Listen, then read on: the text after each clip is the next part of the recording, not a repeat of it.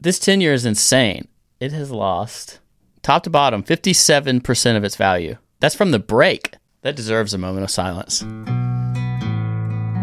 Hey, I've got a new partner to introduce to you today. This episode is brought to you by Nexo. Go to ledgerstatus dot com slash Nexo to check it out. Nexo offers instant crypto credit lines, which allows you to use digital assets, aka cryptocurrencies like Bitcoin, Ethereum, Ripple, Litecoin, as crypto credit lines, so you can deposit those crypto assets as collateral and get cash back via fiat currencies and stablecoins, so that you can uh, take a loan out using your crypto as your collateral to do so. For certain types of folks, this is really useful. Nexo launched in two thousand eighteen and since then has established itself as one of the world's leading crypto lending services. So far, they've processed more than one point five billion dollars worth of loans for more than five hundred fifty thousand users on their platform. Whether you're a borrower or a lender, you can check out Nexo, and uh, we appreciate them coming on as a LedgerCast partner. Go to ledgerstatus dot com slash Nexo to check it out, and we'll talk a little bit more about it in the episode. All right, here's the show. Hello and welcome to LedgerCast. My name is Brian Krogsgaard. I'm here with Josh Olswich. Hey, Josh. Hey, Brian. How's it going? I'm doing well. Uh, it's been it's been a long week. I just mispronounced your name for the first time ever on this podcast. I, uh, I have to work on not laughing all the time because I listen to my stuff back. I always listen to everything I do myself just to make sure I didn't say anything stupid, and uh, it annoys me that I laugh so much in all the in all the stuff I do. So I have to try to control that. So this is me. Control the laughter. You know what? Effort. I think I I would welcome your laughter. So you know we're sitting here on Friday afternoon and uh, we're watching some pretty incredible market action while Bitcoin is just chilling. So I, this strikes me as the type of week where maybe Bitcoin will just like rev the engines and do something crazy over the weekend. But it's like right now, everybody's just suspended and watching legacy markets. Uh, I mean, the S and P with an hour and twelve minute to close, an hour and twelve minutes to close, looks like it's about to break new lows for the day. Uh, the most incredible thing I've seen in quite some time is I've been watching these uh, bond yields, two-year, ten-year, thirty-year. The ten-year yield at the time of recording is down twenty-two percent on the day, uh, which is not even the low of the day. It's a little off the low. And since it broke February twentieth, it broke off of a low, kind of a daily consolidation flag. Uh, that was one fifty-five, and now it's at seventy-one. So it's lost more than half its value uh, just in the past two weeks. That is unbelievable to me. Have you been watching this? Off and on, mainly just the tweets and uh, from people like you who follow legacy more than I do. But it it uh, it doesn't make sense to me. Like when when you use the logic of if you give the government money for ten years and you get back less than one percent yield, like what? Like how's that how's that sustainable and or good for the economy? I, I don't know. I don't get it. You know, yeah, that's beyond I mean, my comprehension. People will say, and you know, it's true, this stuff is related to um, the the rates in the market and all that. But to put it in perspective, if you go back to um, twenty twelve was the prior low. So we'd cut rates to zero. And, you know, we made a move from maybe three forty, three fifty uh, in twenty eleven to lows of like one fifty. So those are the lows we broke at one fifty. So in the, in the depths of constant zero rates being reiterated over and over again, uh, cutting, you know, cutting of uh, rates, we were still at one fifty, and now we're at fifty percent of that. So that's what, that's why to me this is significant, because this breakdown is something else. Like it's, it's like a signal to say, hey, we're just headed to zero. That's just, it's just where we're headed. And um, it's not just reflective of rates overall. There's something like the fact that people are willing to park money in there. And obviously the U S is behind some other places. Uh, Plenty of places are already at zero, but the U S is the standard bearer for this stuff. So the fact that uh, we're headed there, like losing fifty percent of value in, in, in two weeks is it's, it's just insane. I'm I'm I'm mind blown watching this. It looks more ridiculous than when Bitcoin dropped from twenty K and just had that initial capitulation to like six K, below six K. It looks more severe than that to me. And the amount of liquidity in bond markets is insane. So like the l- degree of this move is staggering. Can't you read the move as people pricing in negative rates? That's what I think. Like, I think, yeah. And I, I think we're pricing in a lot more than has already happened. And well, yeah, that's right. Yes. I mean, that's natural in any market, I guess. But like, I feel like it's a little ahead of itself, I guess, is what I would say. And I, I'm, um, I tend to think that that's also true kind of for the speed of the market move thus far. Um, you know, it did move up. I don't know if it made fifty percent, a little less than fifty percent. We had talked about that on the last podcast because it was, you know, on its way down. But it, uh, you know, we're getting close to the lows of the of the initial move down, whatever that was, fifteen percent. But I just feel like, you know, it's, one, it's on lower volume each day on this retest. So I feel like we're closer to the bottom for a near term uh, than we that's are what, to anything that's else. That's what you you refer to as a growing bullish divergence, Brian.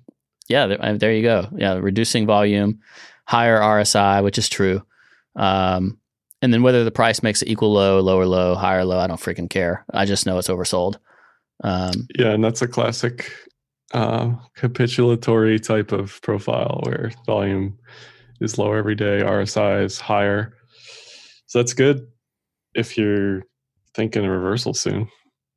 But the thing yeah. with capitulations is like R S I can go back to fifty and it'll still keep going down. I mean, look at, turn on the weekly uh, oil chart if you want to look at bullish divergences that last multiple years. I mean, that that is the true, uh, not litmus test, but uh, the best example I have of like bull divs aren't, or bear divs, any div isn't like the end all be all of the market because it can just keep going.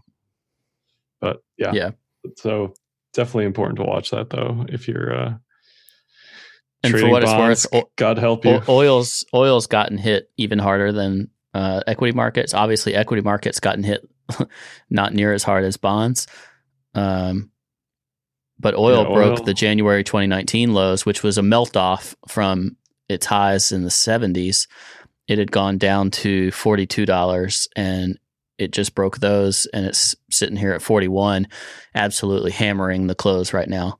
Um, and I wonder how break. much of that is related to um, just transportation in general coming to a halt globally. You know? Oh, I think oil's absolutely pricing that in right now, but I think, um, and maybe I'm wrong in the in the fact that I think the equity markets are are ripe for a move up, but I just feel like equity markets are where the money will go first, in my opinion, and we're seeing full-on capitulation and pricing in of some of these this activity in oil and, and bonds, and therefore I think when it starts to bounce, I, th- I think we'll see a lot of bounce in, in equities, which is the standard bearer for like the people's understanding of health of the market. You know, so if they say the bounce is on, well, the bounce is going to be in equities too. It's not just going to be in bonds and oil. And we talked about this a little on the last podcast about um completely lost my train of thought. Something about bouncing, volatility. I, I I'll, it'll come back to me. It'll come back to me. I think well, I completely I'll, forgot. I was just looking okay. at that oil. I was looking at that oil chart. Biggest plunge since December two thousand eight. Oof. Yeah, there's a lot of oh eight uh, comparisons to be made right now. Uh, we talked about the V I X last time, and we talked about it in re- in relation to. Uh, major Bitcoin moves, which is super relevant. Uh, Bitcoin holding up at the moment, yeah, and making a higher, higher high yeah, in the day.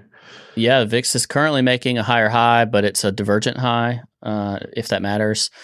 But the V I X is like right on the level where if it has another, uh, another move higher, then it is moving into two thousand eight territory. I have to zoom out. Um, yeah, on the weekly. Well, it so two thousand eight it hit eighty. Yeah, but it the, was in uh, two, V I X. It was in two weeks, so that's what we're gearing up for. Um, yeah.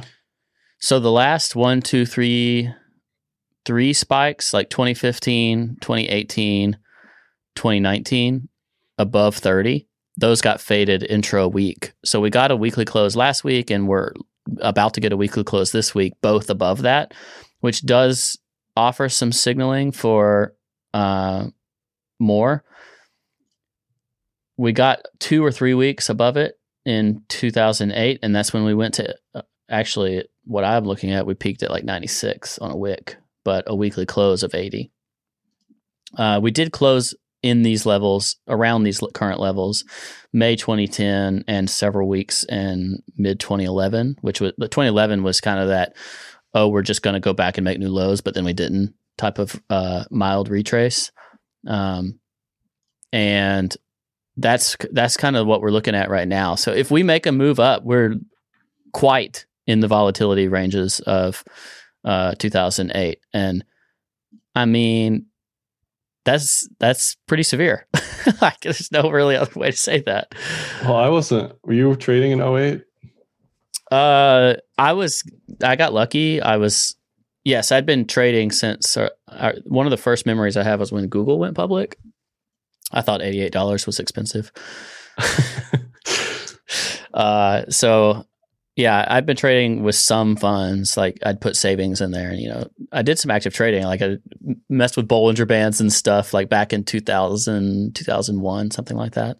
Nice. But I didn't, I didn't really understand markets as well. But um, mm-hmm. by two thousand eight, I was finishing college, and I was actually uh, mostly sold out of markets by then to pay for the end of my college, pay for an engagement ring, you know, that kind of stuff. So mm-hmm. I missed a lot of the downturn of the market. Uh, because I had to spend money, and when I started putting money back in, it was the bottom. So like, I, I, it's not really a fair representation of knowing what oh eight was like from a yeah. stock, from a price action perspective. But I was certainly there from a life perspective. Like, myself and my friends were all getting jobs, and um, I've mentioned this earlier in the week. The guy from Asari, whatever his name is, he was like, Ryan. "This is what two thousand eight felt like." Yeah, Ryan Selkis, and I was like, no, it's not. People are hiring like crazy right now. Like, I had some very good friends who had offers rescinded uh, as they were like moving to go start their jobs, and they just were like, "Don't bother," you know. And from mm-hmm. from like Fortune one hundred companies, and th- this is not two thousand eight. Maybe this is two thousand seven. Maybe this is nineteen ninety-nine. Maybe equity markets topped. It's not. This is not like middle of the down move type of two thousand eight, uh, everything's to hell in a handbasket. It's pre, this is like the, if it's, if it's that level of crisis, it's like the, you know, we're turning on the burners, but we're not, we're not firing on all cylinders yet. Yeah. I wasn't aware of anything market related in, in oh eight. So I don't, I don't really have any backdrop to like say anything I have definitive, some, but yeah, from a markets perspective, and it didn't, it wasn't as impactful for me, but I start, I do have memories of like, you know, it's weird when your college friends are like, "Did you guys see the stock market today?" You know, it's like not really common in college. Uh, but I have memories of several days of that where I don't remember what the points were, you know, like the Dow points, but I think back then it was like maybe seven hundred, eight hundred points in a day. Mm-hmm. Um, I remember yeah, some I of those conversations happening, but that was that was pretty early. Uh, we weren't feeling the full effects yet, so yeah. So I guess the point is, like, if Bitcoin was created in oh eight, it was incepted in oh eight. The, the white paper was written around oh eight. So it, it'll be interesting this time around if it's if it exists and, and if it's alive and vibrant and there's markets to trade it. What how it's going to react. I mean, so far, you know, we were following everything down on the way down a little bit, late February, early March, but this week it's been pretty good. You know, E T H, E T H has surprised me in that it's held this range and it's broke the range high today. Yeah, I'm surprised on altcoins. We talked about that last week, where I was I was talking about how I was a little concerned about how altcoins would act in this landscape, but I felt like if anything was going to hold, maybe Bitcoin would. It seems like. Uh, just because of a flows perspective, maybe alts are kind of holding their own. Um, and Bitcoin hasn't like super pumped yet. You know, it's had mild moves. Uh, I did do a get into a small long and, you know, generally increase my exposure based on us talking last time. You talked about how these V I X tops have been signs of macro Bitcoin moves over the past several years. And I looked at that and I looked at the fact that, you know, Bitcoin was where I wanted to be a buyer anyway. It was like recapturing the two hundred day. It was uh, kind of my horizontal levels I liked. And I was like, why am I not long right now? So I did get in a small long and I've just kind of been letting it roll. Um, yeah, a few we'll people see. were asking me if I was still buying where I said I was buying at like eighty-five or whatever it was. This was like maybe last week. Mm-hmm. And and I said, yeah, I mean, that was the plan.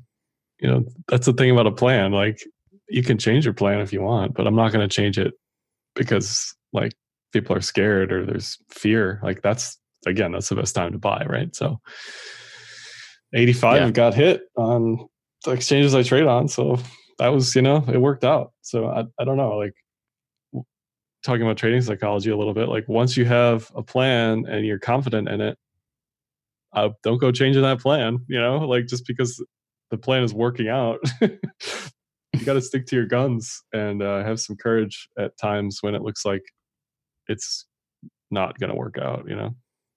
Yeah. And managing your risk in a way that you're not, uh, you're not overexposed if you're wrong. Right. Uh, that's another thing. Like people don't realize, like I'm not trading twenty X leverage all my positions. I'm not trading one hundred X leverage most of my positions. A lot of the stuff is spot. Some of it is ten X or less leverage, you know, five X on Kraken. I consider so, ten X a lot. Yeah, I, I do too. But um, when I'm like, we talked about this before we started a little bit, but like you should be using futures and margin either, either when you're hedging or when you're super confident in a highly probable good setup, you know, whatever, for whatever your, your trading system is, whether it be chart patterns or trends or whatever. Uh, yeah, you're not. You shouldn't be using it to like try to catch the bottom. You know, like that's the worst time to be using leverage, in my opinion. Obviously, the, the risk reward is insane if you do, but more often than not, you're just going to be wrong. You know, people who are shorting the twenty nineteen top every leg were wrong. People who are trying to buy this this down drop on every seemingly bottom got run over the you know last two weeks. So yeah, unless you got, for me, it's like chart pattern divergence. That's my bread and butter for a a long setup on margin, at least, if I'm going to try to buy, buy a reversal. Yeah. And either way, to manage your risk in a way that you're not going to overexpose uh, your broader accounts or desire to be exposed to crypto. Like if you're, if losing the trade makes you lose enough money to where you're therefore underexposed the, versus what you want to be to crypto broadly, then it's the wrong setup. Um, right. You should never be in a position and nervous because that means you're either overexposed or overleveraged. It should always be a part of your trading plan. It should always be, uh, what's the opposite of reactionary? Cautionary? It should, it should, no, it should be like measured and like measured, purposeful. Yeah. And yeah, you shouldn't just be like, willy-nilly, let's let's see if this works out sort of thing, you know. Anyway, so yeah, don't think like everyone's trading ten X, one hundred X, doing super well, because I, I it just doesn't happen. It's a fairy tale, you know. Yeah, it's very hard to maintain, uh, and this is whether you're using futures or whether you're using options. You know, Josh, you and I were talking about how I was talking about how you can use options as a form of leverage. Um, But it's really rare to use highly leveraged positions and just always be right. So like, you know, you have some trade that you can show off where it's like, oh, look, I ten X'd my money. Well, it's how many times did you lose one hundred percent of what you put at risk, you know, uh, for the time that you ten X'd it. So both, if, if you're going to take that kind of risk, that's fine. But you have to account for the fact that you're going to lose um, maybe just as frequently as you win. And figure out what does your risk reward profile need to be in order to match that risk that you're taking. And yeah, so I'm with and you. The other, and the other part of it is like patience and timing. A lot of people who are on high leverage typically want to make tons of trades And it's just like, that's not how markets work. Like, you can't just make successive trades. Typically, you know, people, there are people who are really good at scalping, but you can't just make successive trades at high leverage and expect to win more, most of those trades. You know, it just, it just doesn't work out like that. Again, like going back to my own past two weeks, like I was out of the market for two weeks, did nothing. And then my bids filled, you know, it's like patience, right? Patience, trading, trading plan. Um, that's what it's all about. It's not about constantly being in a position on high leverage. Yeah. My only caveat for that, and it's because of maybe the way I trade, and particularly in legacy markets with options, is I can say generally, hey, here's my trade, here's my trade thesis, but I could be kind of rolling in and out of contracts for an option, or, you know, at something that's with high leverage based on, you know, capturing some profits and then leaving a certain amount on for, you know, maintaining exposure, but looking for a better entry.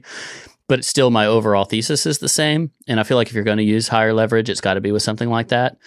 Uh, yeah, I guess it's it, mainly like what's what's made me the most money is a trading plan and patience. You know, I mean, obviously yeah. everybody's different. I think in general, on balance, if people have a trading plan with patience, they're going to make more money than people who don't have those things. You know, people who are using low leverage, people who have decent risk profile and know what they're doing in that respect.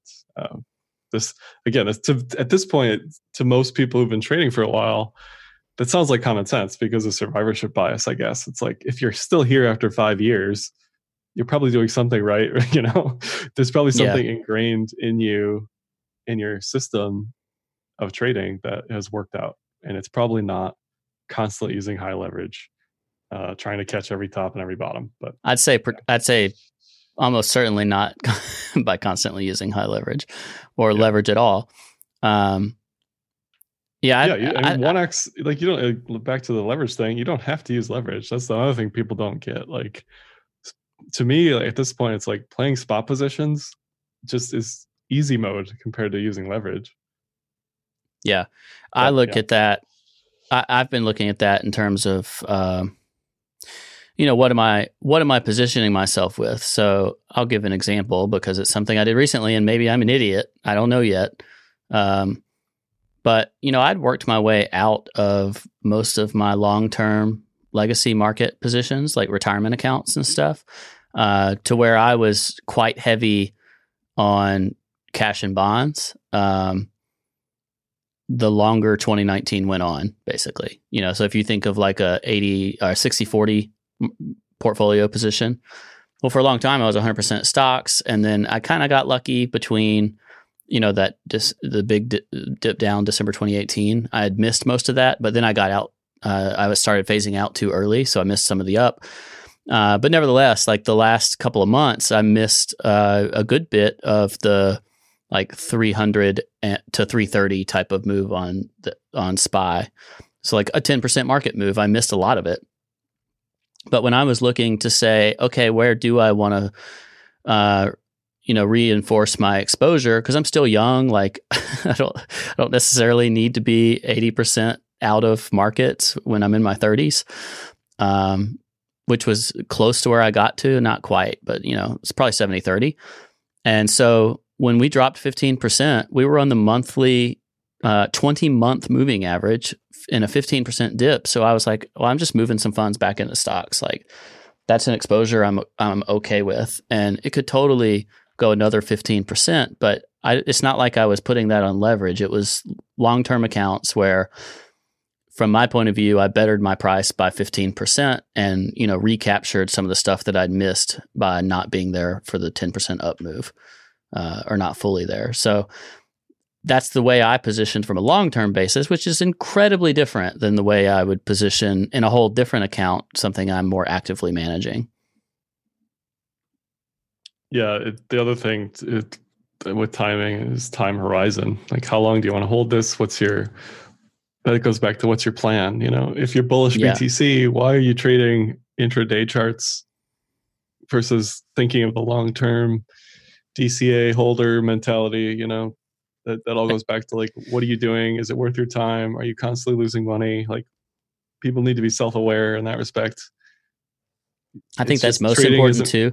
How many people do you think trading Bitcoin are thinking like, oh, I'm not really going to touch this until I'm sixty or seventy? You know, I don't think that many people are thinking of it that way. Very I think, few people. I mean, I'm I not think, even thinking about it sixty or seventy. I'm thinking about it like ten years from now. But yeah. ten years from now, that might change, you know? But So how, yeah. how silly, if you're right about being in crypto and like the justification for being in crypto, let's say Bitcoin hits fifty to one hundred thousand dollars sometime in your decade-long, two-decade-long span that you're thinking through. Well, you'd feel pretty stupid if you lost half your money because you got a five hundred dollars move wrong, you know? Exactly. So, yeah. Yeah, you shouldn't be on cross, uh, you shouldn't be using leverage at all if you're, you know, if your time horizon is ten years, that's my opinion. You shouldn't be exposing a vast majority of your account to that type of volatility. Yeah, if that's, that's your time better, horizon. Better said that way. If you and need your talked, fix, then take like one or two percent out and use that and treat it seriously. Don't just say, this is a lotto ticket, I'm going to spend it, because then you'll just give it to Arthur or whoever else uh, in their insurance fund. But if you're, if you're really wanting to, you know, be more active with something, then do it uh, with a smaller amount of your money and, and, and do it responsibly. Pay attention to what you're doing. And right. if you're lucky, maybe you'll this. take that one or two percent and turn it into ten percent. That's your goal in that scenario.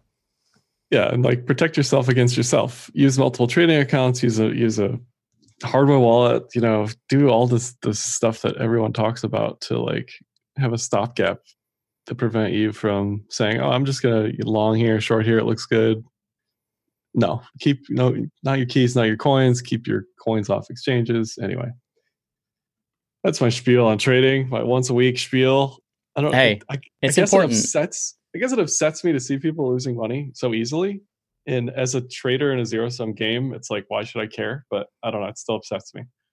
Well, it's, there's it's enough just, players in the in the game to where, you know, the people listen to this podcast. Uh, you know, we're on their side. We're, we're allowed to be friends with some some people in the market. Yeah. I, I guess you could say it like that. I also just can't stand stupidity, and that's a, a prime example of stupidity. Yeah. Now, if you don't listen to this podcast, I want to take your money. Right. Sure. Of course. Yeah. But if you if you listen to this podcast, then let's all just high five at the end of the day. You know, when right. we feel like we've high been fives justified. Or elbow. We're elbowing now. Actually, elbowing. Yeah. The cor- the Corona kick. Have you seen that? Uh, no. It's like I, it's like a, a handshake with your foot. You just yeah, give people a little a little tap with each foot. That's um, that's silly. I don't think I'll do that. I've done it twice this week because I thought it was funny. Okay, enjoyed well, it. Enjoy. I enjoyed it thoroughly. That's very um, suburban white of you. uh, well, you know, I'm a suburban white. What can I say? Exactly. What else happened? Right. In, we'll start with legacy as far as news. Yeah. Anything, uh, what else happened this week? I mean, obviously the Corona stuff is ramping up in the U S. There's companies from banking companies to tech companies telling people to stay home from work, telling people to work from home, canceling travel trips. We're we're seeing festivals being canceled. Ultra got canceled, which is in Miami at the end of the month. South by Southwest, people are pulling out of all sorts of conferences. We talked about this last week, are being canceled. People are pulling out of them. Uh, I think we're going to continue to see that over the next few months until this stuff sort of dies down a little bit. Uh, yep. I don't know, are you seeing anything in that realm specifically? No, that's everything uh, that I think of from that perspective. The only other thing I would say is it seems like so far it's spreading in clusters, but it, it'll probably be in a neighborhood near you before too long. And we've been specifically requested not to spend too much time on uh, COVID nineteen. Literally everybody else is, so I can we can let them have it in terms of the overall impacts. But I think I just leave it as this probably was a catalyst for something that's longer term, more important. And I just, you know, I want to be cognizant of that. But, eh, you know, things don't always move in like vertical straight lines in like one or two weeks time. So I feel like we're, I personally feel like we're towards the tail end of the immediate impacts, but I could be totally wrong. Well, it feels like, relating it back to trading, like the analogy is like kill zones for um, kill zones are like when basically when people are awake and trading around the world, that's when there is liquidity in the market. So just because it's four a.m. in the U S doesn't mean it's not uh, market open somewhere else in the world. And I feel like it's very similar to this um, covid nineteen rotating around all the time zones and all over the world. It's like, you know, Italy got their stuff. Switzerland is getting it today heavily. We're getting stuff in like San Francisco and Houston and New York and cases in the uh, D M V region, uh, D C, Maryland, Virginia. So it's like, it's rotating all over the world. And I think that's just like continually kicking up fear, you know, for those specific places. And just the markets are just not having any of it, you know? Yeah, uh, definitely. So yeah, that's, that's all I have to say on that. But um, a couple other things. Robinhood is, I don't know what you call it, Coinbasing itself, like the darling of uh, legacy trading, and it was down for multiple days. Uh, the darling of Wall Street Bets, legacy trading. I don't know yeah, if it's the, the darling of like anybody who really the, trades legacy. But. I mean, I don't, I don't know what, uh, what some it's like Citadel, some of these high frequency trading firms that buy Robinhood data. How did they mm-hmm. even trade? They had no. They had no noobs to steal information from and front run. I'm sure um, they have other ways of calculating. Yeah. They probably they probably have like sentiment analysis on Wall Street Bets to like see. Oh man, I bet. Uh, gold hit seven year highs, and gold is, in my mind, not interested in going back down uh, in a significant way. I think everybody's on to the fact that all of this activity is bullish for gold. And, uh, you know, we talked about how li- the need for liquidity via margin calls and stuff could be justification for uh, gold to go down because people have to sell their positions to fund other positions. In my mind, it looks like there's plenty of buyers to pick up uh, after kind of short-term capitulation from people getting margin called in these futures markets and stuff. Gold is look like it's about to close this week close to seventeen hundred, right up there in the reaches of what all-time highs are, and it looks like it's about to blast to me. I just I have no I have no bearish bone for gold in my body. Um, dips or buys on gold in my mind, um, which has I, implications for Bitcoin too, for sure. And I put silver in a similar category, but it's lagging like crazy. Like it's silver's on supports while gold is going wild. So part of me thinks silver could end up following, but maybe it'll get hit a little harder. I don't know. Yeah, I see gold as a as legacy people's view of prox of a proxy for B T C, or the proxy that B T C is for gold. You know, so like if gold is bullish, I I'd like to think more legacy people see B T C as a macro hedge versus not, but I could be wrong. I don't. We, again, we talked about this last podcast, but we've never B T C hasn't existed in a down market in legacy for the most part because it was created in oh eight. So until we have an actual like down market, like we're seeing now, you know, the the macro hedge narrative isn't really confirmed. It's just an idea.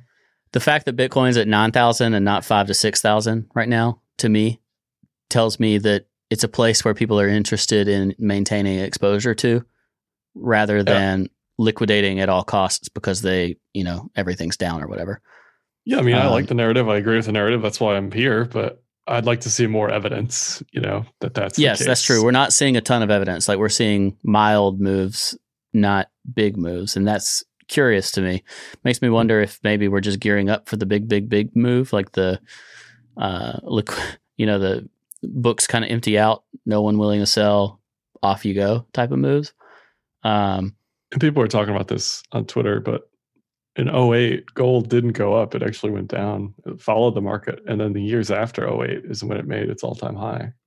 Yeah, and that's what we were talking about in terms of the, the needs for liquidity. Once the bear market got really bad, people were had to get out of those positions. So it did well, kind of like it's doing now. And then it uh, didn't do as well because people just had to get out, because they had to pay for other positions because their positions got too bad. Uh, now, gold's at resistance. I'm not going to act like it's not, but it just, it looks really good. You know, like. We just need a uh, few more, uh, few more drop gold commercials from Barry and then we'll be set, right? There you go. Nexo is spelled N E X O. Go to LedgerStatus.com slash Nexo to check it out. They're the only provider offering instant crypto credit lines, which lets you use digital assets as collateral to get cash in forty-five currencies and stablecoins. In order to secure a loan with Nexo, you first deposit collateral that will be used as your deposit to repay the loan if you fail to do so otherwise. The cryptocurrencies available to serve as collateral: Bitcoin, Ethereum, Ripple, Litecoin, the Nexo token, B N B, X L M, and E O S, with new collateral options being added regularly. Nexo offers the ability to earn eight percent daily compounding interest on digital assets, Euro, U S D, and G B P. This is up to one hundred thirty times what traditional banks offer. What's more, interest is paid out daily and you can add or withdraw funds at any time, making it super flexible. Nexo launched in twenty eighteen, and since then, they've established themselves as the world's leading crypto lending service. So far, they've processed more than one point five billion dollars for more than five hundred fifty thousand users on their platform. The company has one hundred million dollars in insurance on all custodial assets, provided by the leading audited custodian, BitGo. So don't worry, your assets are safe when using Nexo. Get started with Nexo at LedgerStatus.com slash Nexo. Any other, oh, the emergency rate cut, definitely impacting these bonds, uh, but it's not the only thing. Like we mentioned earlier, well, it's not even just the emergency rate cut. Like we mentioned, like I mentioned earlier, like I think the bond market is pricing in future rate cuts to zero or negative uh, at this point. Yeah. yeah, and I think the I think the prediction markets are predicting further rate cuts. Trump certainly wants us to go lower, which is so, all bad for the all bad for the dollar. The dollar has uh, we probably got this from a sentiment perspective, like wrong, totally wrong, because we were talking about how like the dollar looked like it was ready to rip, and then I don't think it's had an up up day since. Basically, uh, the dollar is at ninety, almost ninety, right at ninety-five ninety-eight. It got as low as ninety-five seventy-two, and that was a straight down move off ninety-nine ninety-two. It didn't quite get to one hundred. We were talking about, or I was talking about, how it looked like it was ready to hit some price discovery up to like one oh two, one oh three, and it just died. It is under the two hundred week moving average right now, trying to save it on this weekly. It looks atrocious, the dollar does. Uh, all that to me signals just the same stuff as bonds and gold and everything else. It's like we're about to turn on the printing machines, you know? Yeah, but doesn't Trump want a weaker dollar for yeah, because of imports, yeah. import That's export right. stuff? And it would achieve that, but it also impacts some of these other prices that we're seeing, and and also is theoretically the type of thing that would offer bullish sentiment for Bitcoin. Yeah, I agree. I haven't looked at that comparison in a while, Dixie versus uh, B T C, but a weak dollar should propel B T C. Yeah. Do you have any other thoughts on legacy markets? Not really. Other than uh, I was thinking about buying more stock. I don't know if that's a stupid thing or not. Like I was looking at, not even looking at charts, just looking at like stuff I use and believe in long term, stuff like Twitter. And I don't think I own Twitter yet, but I wanted to. I own Square already, but I don't know, just like playing around with, you know, buying fear basically. Yeah.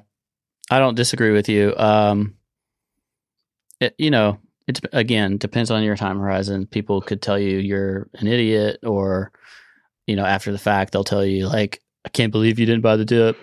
You know? Yeah. Yeah. Uh, I do know with these, the whole point of, Uh, the V I X being skyrocketed is that is volatility. So it's it's showing us that volatility is enormously high. And in the watch list that I look at, every freaking ticker I look at looks like it's between, you know, three to twelve percent one way or the other. Uh, a lot more red than green, but um, highly volatile movement, and it can make some of these choices feel really stupid. Like a day later, I mean, I. I tried getting back in Square. Now I was in options, not spot or not common shares, but I was out of there so quick uh, because it started to fail the short-term rally I was looking at. And then I'm looking today and it's down like six and a half percent. And it's so easy in this type of market. People just dump stuff, you know, and that creates value opportunities for sure. But if you get in and then it's like it has another day or another two days, all of a sudden you're ten, fifteen percent behind with volatility this high because a six to eight percent move is totally typical. Um, so probably if you're looking for longer term positioning in this type of market, averaging in is not going to be the worst idea in the world. Yeah, so I was just going to say, like D C A. Can't yeah. can't lose with D C A, right?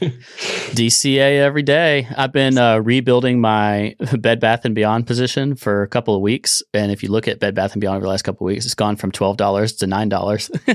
So it's like, hey, well, you know, uh, yeah, but what it's like do? My thesis is still the same. You know, it's I think it's heavily discounted, even for all this stuff going on. It's like. It's in my zone. Like this is where I want to be piling in to a, something where I believe it's a deep value play, high dividend producer, yada, yada, yada, yada. Y'all don't need all this. And let me just counter the D C A narrative with uh, lump sum buying historically has always outperformed D C A. Yes, but so, it can feel better to D C A. Yeah. So don't, don't think like D C A is the only way you can do it. But uh, yeah. But yeah.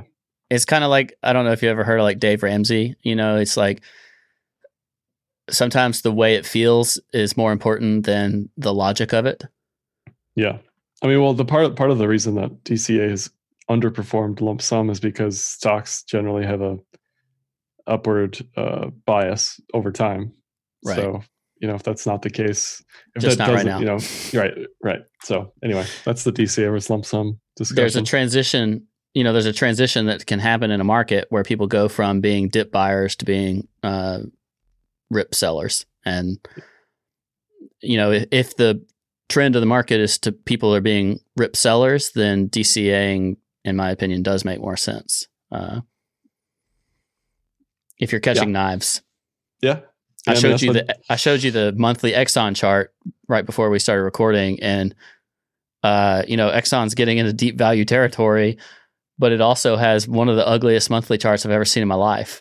You know, like it's, yeah. it's three three months of death uh, from like seventy bucks to sub fifty. I mean, that's a gigantic move for a, a, a company of that size, and just representative of all this. That's a thirty-three percent move on a company that puts out I don't know four four or five percent dividend, which is much higher right now. Makes fortunes, yada, yada, yada. And over the lifetime of the stock, shoot, from a down perspective, you got to go back to like the seventies to find something that looks this ugly for Exxon. Like it's, it's really ugly. So am I going to blame somebody for starting to buy that? Absolutely not. But maybe not do it all in one day. Yeah. Trend wise, that's one of the ugliest charts I've seen in a long time. It's just a, it, a it's real bad. It? Since the, since ninety-five. It was in a bull trend. Yeah.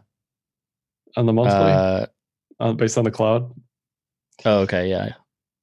Yeah, yeah, it no, has that's... had very few times where it, it it looked like this or anywhere close to this. Um, Maybe it's a paradigm shift. Well, energy stocks are the lowest percentage of the S and P right now than like all time or, I don't know, one hundred years, something crazy like that. So there's certainly been a shift in terms of the role energy plays in the broader market. Um, but this is this is kind of crazy, you know? Yeah, it is. Logic would tell you come back in a year. Like, it's that bad. Um, yeah, certainly if you're looking for trend reversal, trend confirmation, or something like that. But yeah, part of me, the, part of me says is... jump in. I don't think the bottom is in on legacy just based on stats. Like somebody said, uh, S P X down more than one point five percent on a Friday has been followed by a lower low on the following Monday, ninety-three percent of the time, dating back to nineteen ninety. Yeah. So that just means it's unlikely that the market's bottomed today. Yeah. No, I don't. I don't disagree. There's, I, I think there's a difference between like your macro bottom and a uh, a true bottom. You know, like, or a macro bottom and a local bottom. Right. Now, whether it's smart to try to dance around finding your local bottoms when you don't have conviction that the macro bottom is in, maybe uh, maybe that's not wise. But I think we can have relief in a short-term sense, like over the course of a couple of weeks, at the same time as thinking, you know, in twenty twenty, I think we'll see lower lows. Yeah, I agree. But if you don't want to pay attention to it, then just maybe walk away for a while. Yeah, just basically my my play, my trading plan for Legacy. Just buy when I think it's a good time and, and ignore it the rest of the time. Yeah. Um. All right. So let's. There's some uh, crypto news. We've talked kind of about price, but you know we're a little over nine K. Trend wise, things look pretty good, but we're not. You know, we're not exactly like moving rapidly. Uh. I talked to you via Twitter. We didn't really talk about it over voice or anything yet, but there was a inverted head and shoulders on the four-hour chart that started to play out and looks like it's kind of consolidating before a further move up. For Ethereum. Um, I see it on Bitcoin. I haven't even looked at Ethereum. Really? On the four-hour? Yeah. On Bitcoin? Oh, yeah. I mean, I see a... Head and shoulders potentially that broke up on the fifth, but that, I guess that was yesterday. Yeah, that's what I'm looking at. That broke All up. Right. It broke up from like eighty-nine seventy and yeah. had a, a first leg to ninety-one fifty, and now it's just consolidating. But it hadn't reached the measured move of a head and shoulders yet. Um, yeah, for these for these alts and, as well on the four hour, I've been watching like rising wedge potential versus bullish edge to edge with a bullish T K cross, and B T C just had its four-hour bullish T K cross as it's still in the cloud here. I see what you're saying on Ethereum. Four-hour head and shoulders that's just consolidating just above the neckline right now. Yeah. Yeah, it looks good on the four-hour. I have not paid attention to it, but I like that. It's uh, now, the move up maybe like it's hitting resistance already at like two fifty, so it's like twelve dollars from now. So, yeah, shout out to Sparicato for pointing out the uh, four-hour E T H the other day. Our buddy Sparicato, and, bird uh, lover, and uh, making me watch that. But yeah, so E T H looks good. It broke the range high, it broke the accumulation range, uh, it broke the V P V R high or range, whatever you want to call that. I like two fifty plus in the near term. For Do you E T H. Like it versus B T C? Uh, I don't know. I trade that. I trade the E T H B T C pair so infrequently that I don't even think of it as like this versus that. Mm-hmm. So I don't know. Maybe that's a bad viewpoint of it, but uh, I mean, it looks like it's flagging a little bit to me, but it's purely because of this one daily. And if you asked me yesterday, I would say it looks like it's about to crater. So I mean, uh, I don't know. E T H B T C. I, I mean, it's at a macro or a, a historic support resist level right now on the. Holding on the upside, top yeah, side. I'd, ra- I'd rather see it. I'd rather get in on on B T C relative basis above zero point zero to two sixty-five, uh, just because of the twenty-day moving average on E T H B T C. It's so at it's, the the yearly pivot, like it's on the top side of the yearly pivot right now. E T H B T C. I don't know. Okay. I just I feel like they're leapfrogging. Like two days ago, I woke up and I was like, "Oh, B T C is higher than I expected it to be." And then today, I woke up and I was like, "Oh, E T H's still at two thirty-six," and now it's at two thirty-eight and change, almost two thirty-nine. Uh, so I, I think they're just leapfrogging each other at this point. I don't think there's like strength particularly in one or the other. I think both are look really good right now. Yeah. Well, I don't hate it. I uh, I've not I've really not paid any attention to Ethereum, and maybe I should since it's got this, uh, you know, all this news coming up. Progressive proof of work. You've got a note about this. This is an article you did, I guess. And see, I didn't um, write about ProgPow specifically, but there's been a lot, and I'm going to continue to talk about this. I, I don't see many people talking about it on Twitter or at anywhere really, but maybe that's because I'm not really connected to the Ethereum circles, but. Again, basically, they're they're wanting to change the consensus algorithm to brick A SICs and promote G P U mining or incentivize G P U mining, and this has all sorts of downstream effects for the network as far as security is concerned, who's going to profit from this, that sort of thing. Um, and they're looking to do that before middle of the year, as far as I can tell, but there's no like definitive date. Recently, they just discovered an exploit or a weakness in the algorithm that they've patched or going to patch. Um, so yeah, it's it's just an interesting. I think the Ethereum mining market is super interesting because they keep punishing the miners on purpose yeah. in the in the effort to promote proof of stake that doesn't exist yet. So this is a question a I have for you. What is, what are the miners going to do, and what power do they have in the Ethereum ecosystem? Well, they can fork and create E T H, you know, E T H, E T C P O W. two point oh basically. Yeah, they can say we're going to keep this algorithm, we're going to fork. Uh, so the miners have that power, but really it comes down to the exchanges. Like, are the exchanges going to list E T C two point oh, you know, uh, or whatever they're going to call it? Um, so it's it's up to the miners, I think. But if they have enough G P U miners post ProgPow to support the network, then it'll be fine. It's not like the end of the world. Uh, but yeah. Obviously, if you're a miner with multi-million dollar operation using E T H A SICs currently, you're not happy long term, right? But short term, you're making a killing because right now the profit on uh, E T H mining is really high. Really high. Relatively to where it's been. I feel like when profit is really high on mining, like miners don't really like to talk about that. You know, like they don't start complaining until they're losing their tails, you know. That's true. And I, you don't really hear about like mining profitability being insane. Even for B T C right now, like the break-even prices for mining is like four K, five K, even lower depending on your, your electricity costs. Like there's this article that just came out this week about this New York State power plant who's mining using their uh, like off-peak uh, electricity. So, they're, and they're making what fifty thousand a day. They were saying, U S. Wow. So there are, you know, there's lots of miners making lots of money, regardless of what they say. Um, the real question is post-halving when the reward gets cut. What if, are they going to do if price doesn't keep up with the uh, reward? Having as far as profitability, you know, there's going to be some issues there, but we'll see. You know, if we if we go similar to twenty eighteen, if we go to like sub four K and post halving, that's going to be a, a big pain point for a lot of miners globally. I have a noob question for the Ethereum miners. If someone's yeah. made Ethereum A SICs, uh, they can immediately switch hash to like Uh, E T C, right? Correct. And uh, anything else that runs the same, you know, runs the same type of algorithms as Ethereum, whatever .oh it is right now? As far as I know, it's just E T C, but there could be some other network that uses it, but I think it's just E T C and E T H.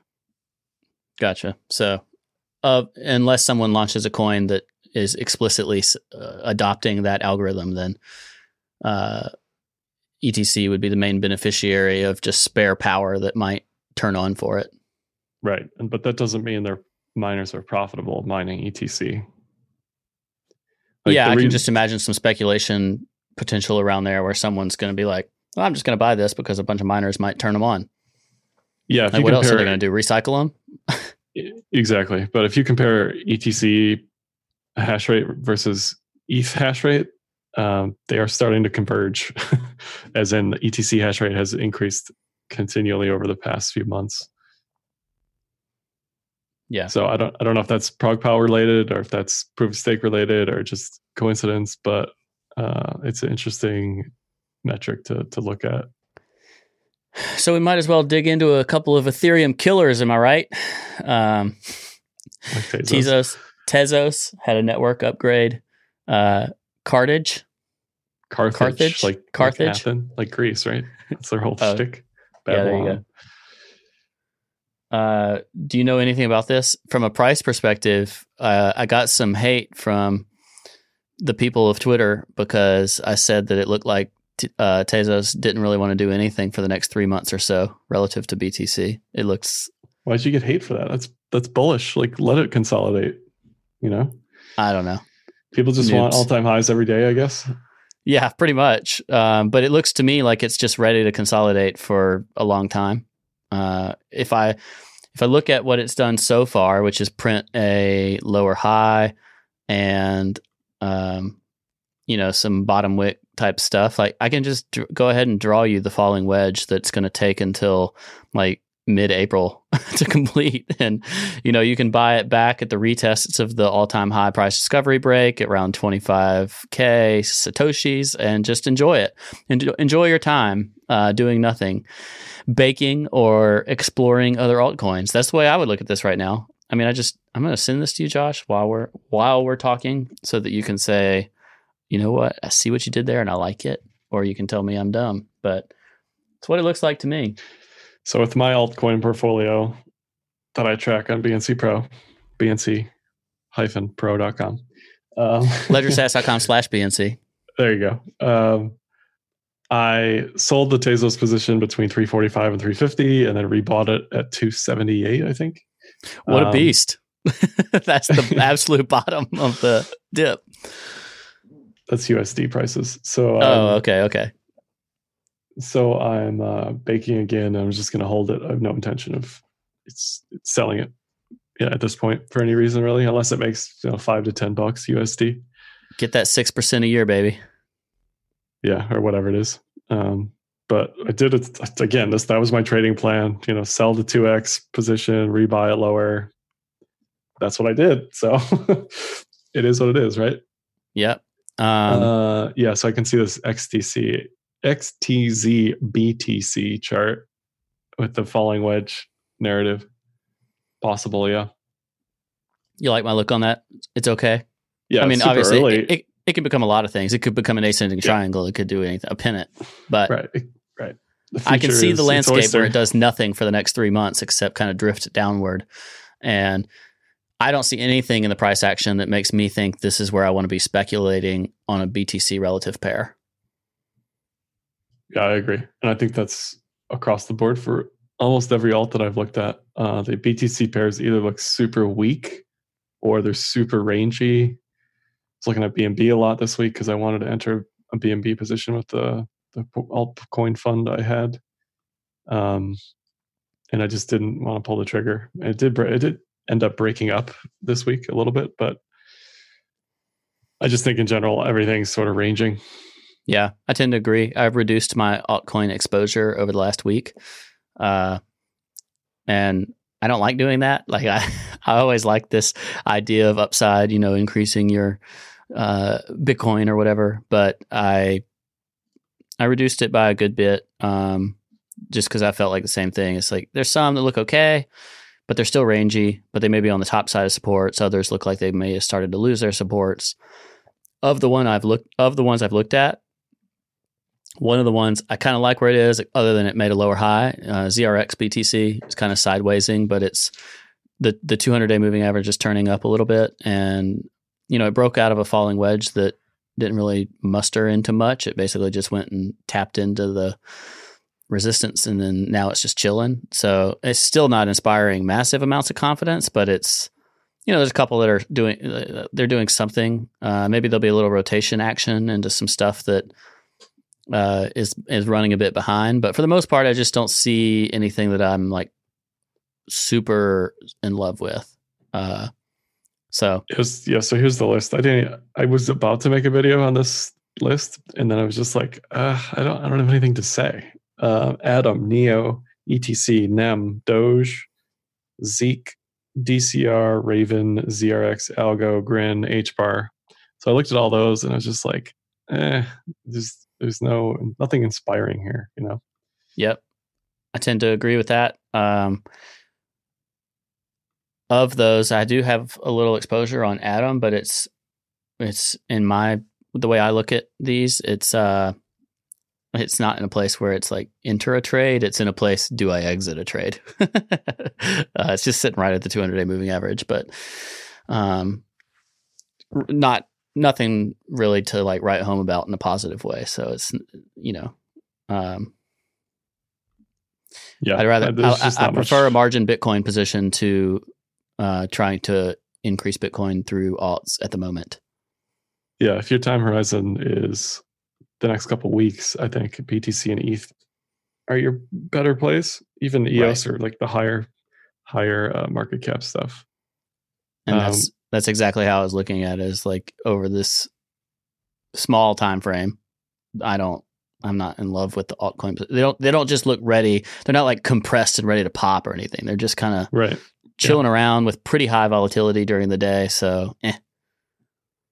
And I'll mention this again, but Q two is always the best quarter for everything. So I think entering an alt position is more attractive closer to the end of Q one than right now. Like we've got twenty-five days-ish left. So post-tax day meme? Post-tax day. Uh, yeah, that's weird. I don't know why that works out like that. But if you look at those historic numbers for B T C, E T H, X R P, everything, you know, it's Q two is where it's at. People get that one thousand dollars tax refund and they're like, I'm going to buy some Ripples. the uh, Those hedge fund managers, they get their bonuses and just yeah, dump it into Ripple and, and Stellar, right? Yeah. Um, I guess The so. only other thing I'll mention about uh, alts is uh, Rep Augur announced their version two U I look or whatever. I don't know. Some invite-only product on Twitter the other day. So if you're holding Rep like I am, you're uh, hoping that eventually they release version two sometime in your lifetime and uh, people use it. I don't, I don't know. yeah. Um, also in that land, because I think Augur stinks in terms of being a product. Uh, but F T X is very interesting, and they're they're getting more into these betting markets and stuff. And they bought a prediction market. Uh, it was, you know, John Stossel. He's like an old Fox News guy with a huge mustache. Um, He was one of the co-owners of it, but I can't remember the name of the site, but it's like some kind of prediction market. So they lift, they, they started listing, I guess, some F T X betting market products or including it in their index of, of betting markets. And then F T X was like, hi, we'll buy you. And they sold it. So F T X is getting officially into the betting markets game, which is interesting to me.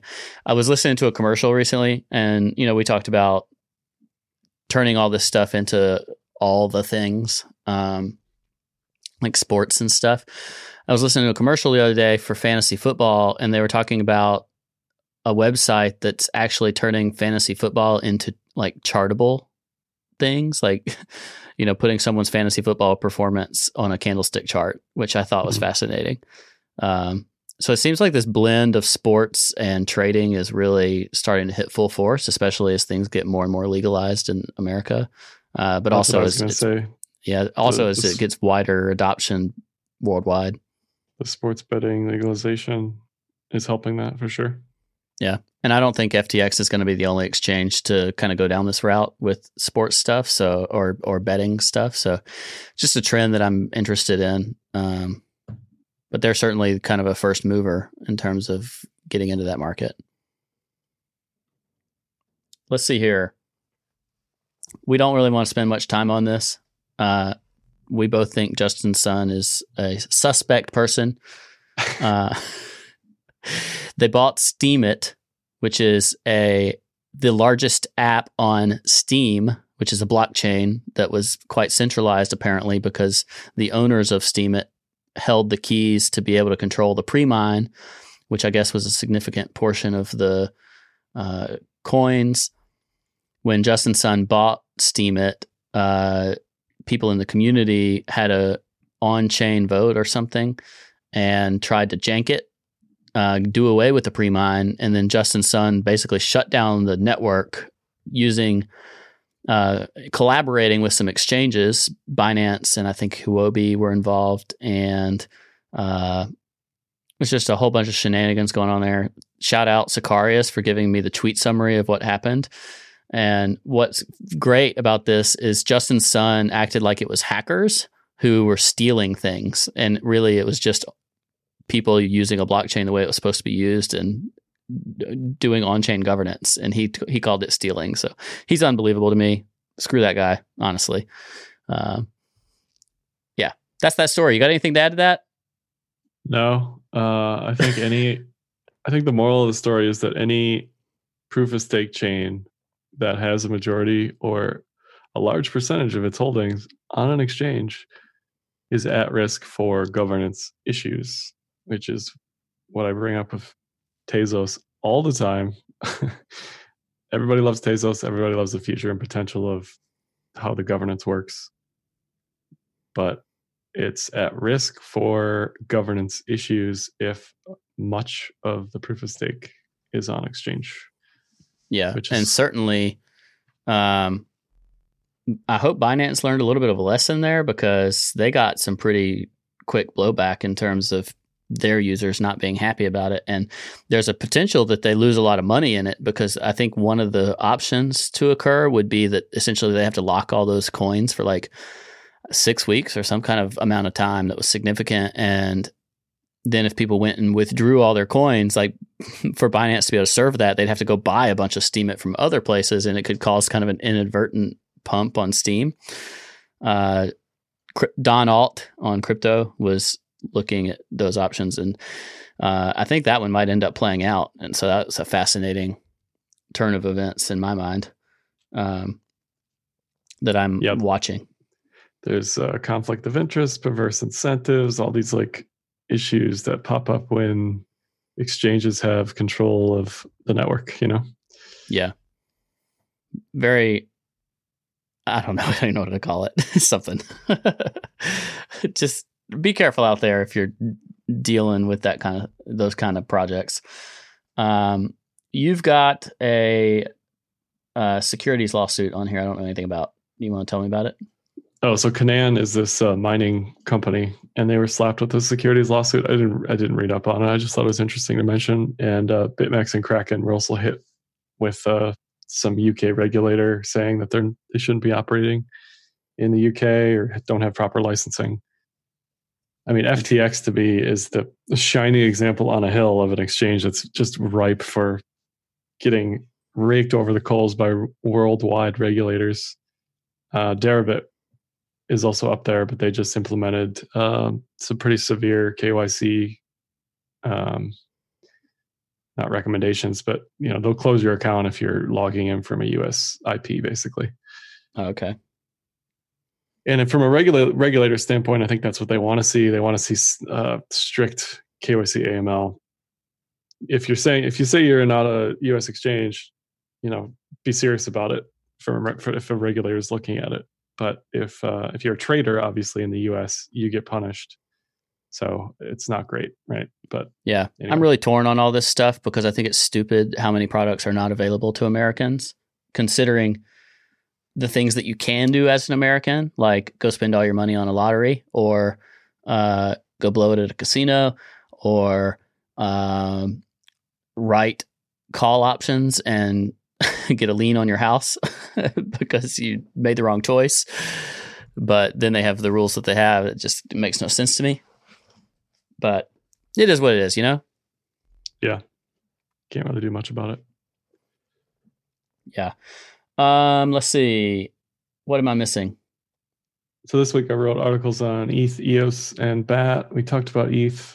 Uh, on-chain stuff for E T H looks really good lately, much better than it did even a month ago. Um, stuff like active addresses, transactions on the network. E O S had a degraded uh, network. Coinbase sort of sort of shut off. Uh, not sort of. They did shut off uh, transactions to and from. That's been turned back on. Um, IOTA's still down. I was about to ask you. If just uh, I don't even want to discuss that honestly. But uh, and then Completely I did an article, of, article about B A T this week as well. Publishers keep rising. If, if you don't know anything about B A T, it's a alternative to ads for many content creators uh, on Twitch, Reddit, YouTube, websites. I like the concept. I hate the coin. So I don't think it'll have any long-term value holding potential, but um, it's a really cool idea. And daily active addresses continue to go up for B A T, nearing all-time highs. So that looks good. Wow, that's impressive from a address perspective. The price isn't really reflecting that, though, huh? No, not yet. I think most of the address rise there is just uh, publishers being paid out. So if I'm a publisher and I get paid out once a month, which is what they do, and I in the network, it's more and more publishers. Active addresses will like sort of artificially rise, or you know, it'll be juiced a little bit by that. Um, yeah. So I think most publishers just sell it. I don't think most publishers hold it like I do. I just I just hold the bat because it's whatever. But um, I don't even do that. I have no idea what I'm doing. I, I think I get emails every now and then. It's like I have five dollars, Uh, yeah. I yeah, it's the not same. much. It's, it's, it's, uh, yeah, it's like less than ten bucks a month, but it's, it's, it's interesting. I don't know. I don't think, I don't really have anything else to say about it. Yeah. So that's my week. Nice. Um, all right, let's do some predictions because we're five minutes from market close. I'm sitting here talking to you and also trying to close out some positions on my legacy markets. I was, uh, I was very short volatility, and uh, thank you, Fed, uh, for doing whatever you did because uh, volatility is melting off. So I'm like getting rid of about two thirds of my position here into the close. Uh, If I if I say up week, down week in legacy markets next week, what do you say? one hundred percent down week. one hundred percent down week? I've got to fade this call. Not not a like one hundred percent. I have one hundred percent certainty that it'll be a down week. That's that's my... Uh, but not one hundred percent certainty that it'll be... A zero, go to zero week. What about what about up days? Do you still think there'll, there'll be aggressive up days in the midst? Well, my thesis behind why we're going to have a down week is that I think next week's going to be the, the highest number of cases in the U S like reported or discovered. Um, so I think that's going to, the market's going to roll over on that next week. Fair. I don't know uh, if it's justified, but you know, that's, I think that's what's going to happen. I think the market has rolled over anticipating that. That's my take. Okay. That's fair. Um, I think if you force me to say, I think uh, next week we go up a little bit. If you force me, I'm not, I don't feel great about it, but I think it's the most likely outcome. Uh, just because, I mean, what we've seen so far is so insane to me. I'm in disbelief. Maybe that's bearish. Isn't there... Um... It's a bunch of primaries this week, right? Democratic primaries. Yeah, and I don't really think that was a super impactful part of this whole volatility in the week, but some people said because Biden had such a good day on Super Tuesday that that was why the market had some positive reactions. I just think yeah. this is a market that's going to whipsaw like crazy, so uh, that's part of it. All right, let's switch to Bitcoin then. Um, Bitcoin. Wild weekend or boring weekend? I think it's bullish. Bitcoin looks bullish to me. E T H looks bullish to me. They look the strongest out of anything that I've seen, even among the higher caps. It looks good. To see us I reclaim think, nine K and like hold at nine K, I like that. Yeah, I agree with that. I think Bitcoin. Uh, I think Bitcoin's going to have a fun weekend, but yeah. I, I think I think that people are going to get out of this legacy market situation and they're going to turn their head and look at what's going on in crypto and see how little it is. And then they're going to be like, uh, yeah, we'll, we'll dance. We'll dance over there. Uh, got to get your continued hopium hits, you know, or whatever you call them. Dopium. Dopium? That's what's supposed to be called. What? What yeah, kind of market is this? You guys are still trading over here? Man, I got to cool down from this uh, hot streak I've been having over here in Legacy. I'm gonna, I'm gonna go play with you. Yeah. Uh, that's a totally non-scientific ju- justification for saying I think that uh, Bitcoin's gonna have a fun weekend. Yeah, so that's all I got for this week. That's, how about you? Anything else? No, I think that's it. I'm, uh, I have to say, like, I'm just kind of chilling in a low leverage Bitcoin long and not too much exposure in altcoins, so that I'm just, I'm not doing a whole lot there, and I'm just watching and very curious to see what happens in Legacy. I think it's, I think whatever is going on is, it's an important time. Like what, what we're experiencing, it'll of course be obvious in hindsight, like, oh, duh, that was the beginning of the recession, idiot. Uh, or it'll be like one of the, another dip by that coronavirus was overhyped, yada, yada. It priced in and we moved on. I don't really think that's what we're going to turn into here. I think we'll chill for a bit. Like this volatility is too high. I don't, I do not think we're going oh eight highs of volatility. That's stupid. But uh, I think that there's still some drama left. We'll have a lot of high volatility days, but on the, on the whole, I think it's going to chill out for a little while. I mean, much like the Tezos reaction that you got from people that, oh, it's not making all-time highs every day. I feel like the legacy people are the same when you tell them, maybe we're just going to range for a little bit, you know? Yeah, like, that's ever, okay. Have you it's ever okay considered that? that? It's okay that Tesla isn't making an all-time high every day. You know, that's okay. Yeah, markets don't always go up forever. They don't go down forever. Going sideways is fine. Yep, that's exactly how I feel. Um, I just realized something funny. God, gotta hurry. Uh, uh, here we go. I was uh, selling some calls as a part of a position that I need to close out, like right this moment. Y'all are sitting here listening to me panic trading so I don't get a margin call because I was buying a bunch of shares of something accidentally. That's what happens in options. If you play spreads and stuff, you uh if it, you know, if you like buy, let's say you buy calls and then you sell some other calls to hedge it, uh like a calendar spread type of trade. Well, if you're the ones you sell, if they're expiring that day, then you get assigned to that position. So um the amount of that assignage could be more dollars than you have in your account to buy it with, and therefore you could uh, uh, you could owe some money, get a margin call purely because you didn't close out the option. So I just closed I closed a silver position there with less than a minute to go. I would have gotten a would have gotten a phone call from my broker on Monday saying, "Hey, you need to uh, sell these shares." It's fine, Josh. It'll be fine. It's fine. I don't know how you're trading while we're talking, but it's fine. All right, that's all I have. Yeah. All right, let's go. Let's go home. Thanks everybody for listening. Hope y'all have a great day, and we'll talk to you next time. Monuments crumble in the blink of an eye. The easy river has just run dry. In a house of cards.